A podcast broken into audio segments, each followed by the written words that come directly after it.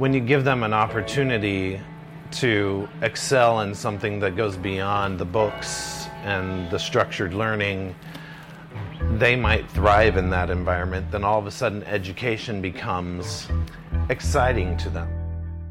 Nathan Wozolowski is an opera artist and teacher.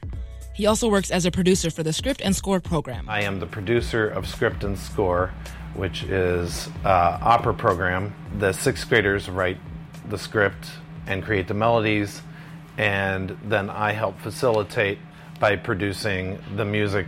The opera is based on what the students are learning in class. This year's show is inspired by Wonder, a book by R J Palacio. Riley, one of the students, says the theme of this book is all about kindness. It has a main character. His name is Augie, and he has craniofacial deformities. He's been teased everywhere he goes, but he comes along some friends, and they're they're kind to him. And so we are basically mixing medieval times with kindness. Prior to this project, Riley had never written lyrics or performed in front of his peers. He says he's eager to see the way the opera has changed over the semester. It's kind of cool as we're getting closer to actually see it unravel and start to actually um, piece together. Nathan says writing an opera about their studies helps the information stick with the students beyond the sixth grade.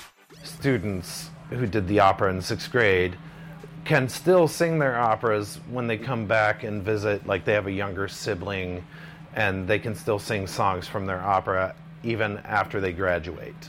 And after all, this is the mission of the Script and Score program.